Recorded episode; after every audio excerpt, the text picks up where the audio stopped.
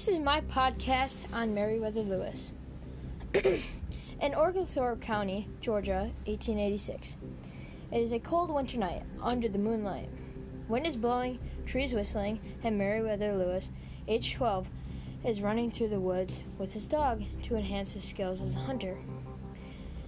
He was li- living in Albemarle County, Virginia, but after his father passed, passed he moved in, his, in with his mother and stepfather. Meriwether doesn't have the burden of school, school until age 13. He gets an education from private out tours. Meriwether is an outdoorsman. He loves hunting and being outside. He's a passion for natural history. Meriwether joined the Army. It is 1793. He's involved in putting down the Whiskey Rebellion. He has grown in the Army and has been promoted to captain.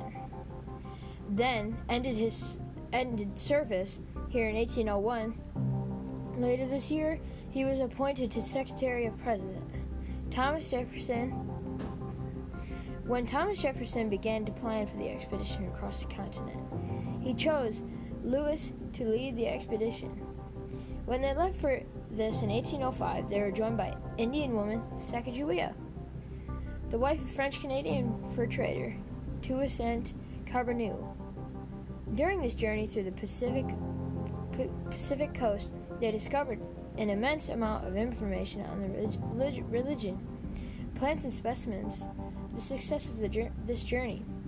Traveling to Washington, Lewis and the other men- members of the expedition receives warm welcome from every, every, from nearly every place they go.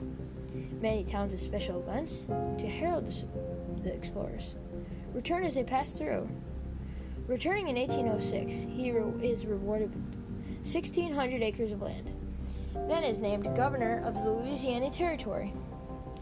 Made ar- arrangements to publish the Corps journals, but he has a hard time writing. In October 11, 1809, it was a cold, dark, creepy, and sad night. Meriwether had died at an inn near Nashville, Tennessee. He has been on his way to Washington, D.C. at the time. Most historians believe he committed suicide, while few have contended that he was murdered. Lewis had no family of his own, never having found a wife or fathered children. Despite his tragic end, Lewis helped change the face of the United States by exploring a vast, unmapped territory, the American West. His work inspired many others to follow his footsteps and create a great interest in religion. Lewis also advanced scientific knowledge through his careful work in detailing numerous plants and animals that were previously unknown to Europeans.